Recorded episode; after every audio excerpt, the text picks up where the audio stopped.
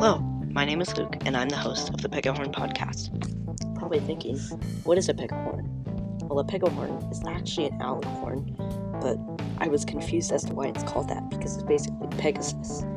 But I came up with the name pegahorn, so it's more obvious that it's basically Pegasus, but it has a unicorn horn. It also happens to be the name of the podcast I made. Talk about different fandoms such as Keeper of the Lost Cities, the MCU, Star Wars, Harry Potter, and much more. Keep out on the look. Keep on the lookout. Keep to that. This is not good for podcasting. Keep on the lookout for episodes every Tuesday.